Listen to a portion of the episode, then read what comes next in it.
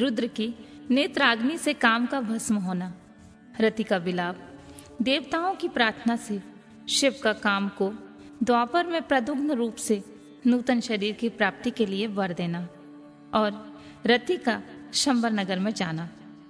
ब्रह्मा जी कहते हैं, मुने, काम अपने साथी बसंत आदि को लेकर वहाँ पहुँचा। उसने भगवान शिव पर अपने वाण चलाए। तब शिव जी के मन में पार्वती के प्रति आकर्षण होने लगा। उनका धैर्य छूटने लगा। अपने धैर्य का हास होता देख महायोगी महेश्वर अत्यंत विस्मित हो गए और मन ही मन इस प्रकार चिंतन करने लगे। शिव बोले, मैं तो उत्तम तपस्या कर रहा था। उसमें विघ्न कैसे आ गए?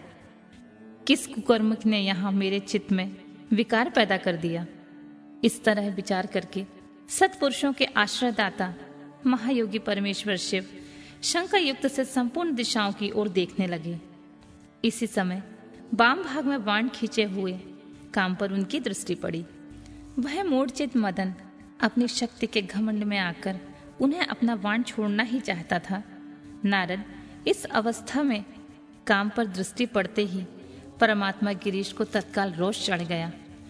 मुने उधर आकाश से वाण सहित धनुष लिए खड़े हुए काम ने भगवान शंकर पर अपना अमूत अस्त्र छोड़ दिया, जिसका निवारण करना बहुत कठिन था। परंतु परमात्मा शिव पर वह अमोघ अस्त्र भी मोग हो गया। कुपित हुए परमेश्वर के पास जाते ही शांत हो गया। भगवान शिव पर अपने अस्त्र के व्यर्थ हो जाने पर मम्मत काम को बड़ा भय हुआ। भगवान मृत्युंजय को सामने देखकर वह काँप उठा और इंद्र आदि समस्त देवताओं का स्मरण करने लगा। मुनि श्रेष्ठ अपना प्रयास निष्फल हो जाने पर काम भय से व्याकुल हो उठा था। मुनीश्वर, कामदेव के स्मरण करने पर वे इंद्र आदि सभी देवता वहाँ आ पहुँचे और शंभु को प्रणाम करके उनकी स्तुति करने लगे। देवता स्तुति कर ही रहे थे कि कुपित हुए भगवान हर के ललाट के मध्य भाग में स्थित तृतीय नेत्र से बड़ी भारी आग तत्काल प्रकट होकर निकली। उसकी ज्वालाएँ ऊपर की ओर उठ रही थीं। और वह आग धू धू करके जलने लगी। उसकी प्रभा प्रलय अग्नि के समान जान पड़ती थी। वह आग तुरंत ही आकाश में उछली और पृथ्वी पर गिर पड़ी। फिर अपने चारों ओर चक्कर काटती हुई धराशाही हो गई।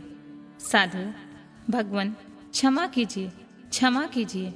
यह बात जब तक देवताओं के मुख से निकले, तब तक ही उस आग ने कामदेव को जलाकर भस्म कर दिया।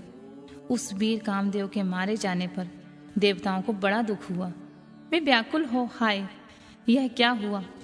ऐसा कह कहकर ज़ोर ज़ोर से चित्कार करते हुए रोने बिखरने लगे। उसी समय विकृचित हुई पार्वती का शरीर सफ़ेद पड़ गया। काटो तो खून नहीं, वे सखियों के साथ ले अपने भवन को चली गईं। कामदेव को जल जाने पर रति वहाँ एक क्षण अचेत पड़ी रही। पति की मृत्यु के दुख में वह इस तरह पड़ी थी मानो मर गई हो। जब थोड़ी देर बाद होश आया, तब अत्यंत व्याकुल हो, रति उस समय तरह तरह की बातें कहकर विलाप करने लगी। रति बोली, हाय, मैं क्या करूँ? कहाँ जाऊँ? देवताओं ने यह क्या किया? मेरे उड्डंड स्वामी को बुलाकर नष्ट करा दिया। हाय हाय नाथ स्मरण स्वामी प्राण प्रिय हाँ मुझे सुख देने वाले प्रियतम। हाँ प्राणनाथ, यह क्या हो गया? ब्रह्मा जी कहते हैं नारद, इस प्रकार रोती बिलखती हुई, अनेक प्रकार की बातें करती हुई, रति हाथ पैर पटकने और अपने सिर के बालों को नोचने लगी। उस समय उसका बिलाप सुनकर वहाँ रहने वाले समस्त वनवासी जीव और वृक्ष आदि स्थावर प्राणी भी बहुत दुखी हो गए। इसी बीच में इंद्र आदि संपूर्ण देवता महादेव जी का स्मरण करते हुए रति को आश्वासन दे, इस प्रकार बोले। देवताओं ने कहा तुम काम के शरीर का थोड़ा सा भस्म लेकर उसे यत्नपूर्वक रखो और भय छोड़ो।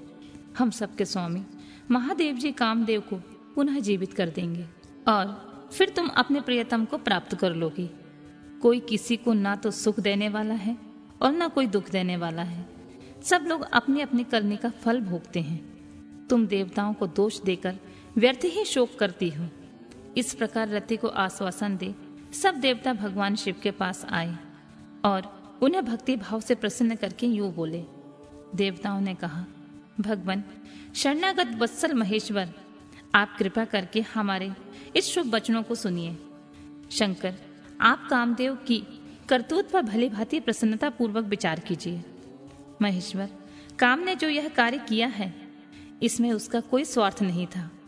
दुष्ट तारकासुर से पीड़ित हुए हम सब देवताओं ने मिलकर उससे यह काम कराया है, नाथ। शंकर, इसे आप अन्यथा ना समझें। सब कुछ देने वाले देव, गिरीश, सती साध्वी रति अकेली अति दुखी होकर बिलाप कर रही है। आप उसे सांत्वना प्रदान करें। शंकर, यदि इस क्रोध के द्वारा आपने कामदेव को मार डाला तो हम यही समझेंगे कि आप देवताओं सहित समस्त प्राणियों का अभिसंहार कर डालना चाहते हैं। रति का दुख देखकर देवता नष्ट प्राय हो रहे हैं। इसलिए आपको रति का शोक दूर कर देना चाहिए। ब्रह्मा जी कहते हैं, नारद, संपूर्ण देवताओं का वह वचन सुनकर भगवान शिव प्रसन्न हो, उनसे इस प्रकार बोले, देवताओं और ऋषियों, तुम सब आदर पूर्वक मेरी बात सुनो। मेरे क्रोध से जो कुछ हो गया है, वह तो अन्यथा नहीं हो सकता। तथापि रति का शक्तिशाली पति कामदेव, तभी तक अनंग शरीर रहित रहेगा, जब तक रुक्मणी पति श्री कृष्ण का धरती पर अवतार नहीं हो जाता। जब श्री कृष्ण द्वारका में रहकर पुत्रों को उत्पन्न करेंगे, तब वे रुक्मणी के गर्भ से काम को भी जन्म देंगे। उस काम का ही नाम उस समय प्रदुग्न होगा। इसमें कोई संशय नहीं है। उस पुत्र के जन्म लेते ही सुर उसे हर लेगा। हरण के पश्चात दानव शिरोमणि शंबर उस शिशु को समुद्र में डाल देगा। फिर वह मूल उसे मरा हुआ समझकर अपने नगर को लौट जाएगा। रते उस समय तक तुम्हें शंबरासुर के नगर में सुखपूर्वक निवास करना चाहिए। वहीं तुम्हें अपने पति प्रदुग्न की प्राप्ति होगी। वहाँ तुमसे मिलकर काम युद्ध में समरासुर का वध करेगा और सुखी होगा। देवताओं, प्रदुग्न नामधारी काम अपनी कामनी रति को तथा समरासुर के धन को लेकर उसके साथ पुनः नगर में जाएगा। मेरा यह कथन सर्वथा सत्य होगा। ब्रह्मा जी कहते हैं, नारद, भगवान शिव की यह बात सुनकर देवताओं के चित्त में कुछ उल्लास हुआ। वे उन्हें प्रणाम करके दोनों हाथ जोड़कर विनित भाव से बोले। देवताओं ने कहा, देवदेव, महादेव, करुणा सागर प्रभु, आप कामदेव को शीघ्र जीवन दान दें और रति के प्राणों की रक्षा करें। देवताओं की यह बात सुनकर सबके स्वामी करुणा सागर, परमेश्वर शिव पुनः प्रसन्न होकर बोले, देवताओं, मैं बहुत प्रसन्न हूँ। मैं काम को सबके हृदय में जीवित कर दूँगा। वह सदा मेरा गण होकर विहार करेगा। अब अपने स्थान को जाओ। मैं तुम्हारे दुख का सर्वथा नाश करूँगा। ऐसा कहकर रुद्रदेव, उस समय स्तुति करने वाले देवताओं के देखते देखते ही अंतर ध्यान हो गए। देवताओं का विस्मय दूर हो गया और वे सब के सब प्रसन्न हो गए। मुनि, तदनंतर रुद्र की बात पर भरोसा करके स्थिर रहने वाले देवता रति को उसका कथन सुनाकर आश्वासन दे अपने अपने स्थान को चले गए। मुनीश्वर, काम पत्नी रति शिव के बताए हुए शंबर नगर को चली गई। तथा रुद्रदेव ने जो समय बताया था, उसकी प्रतीक्षा करने लगी।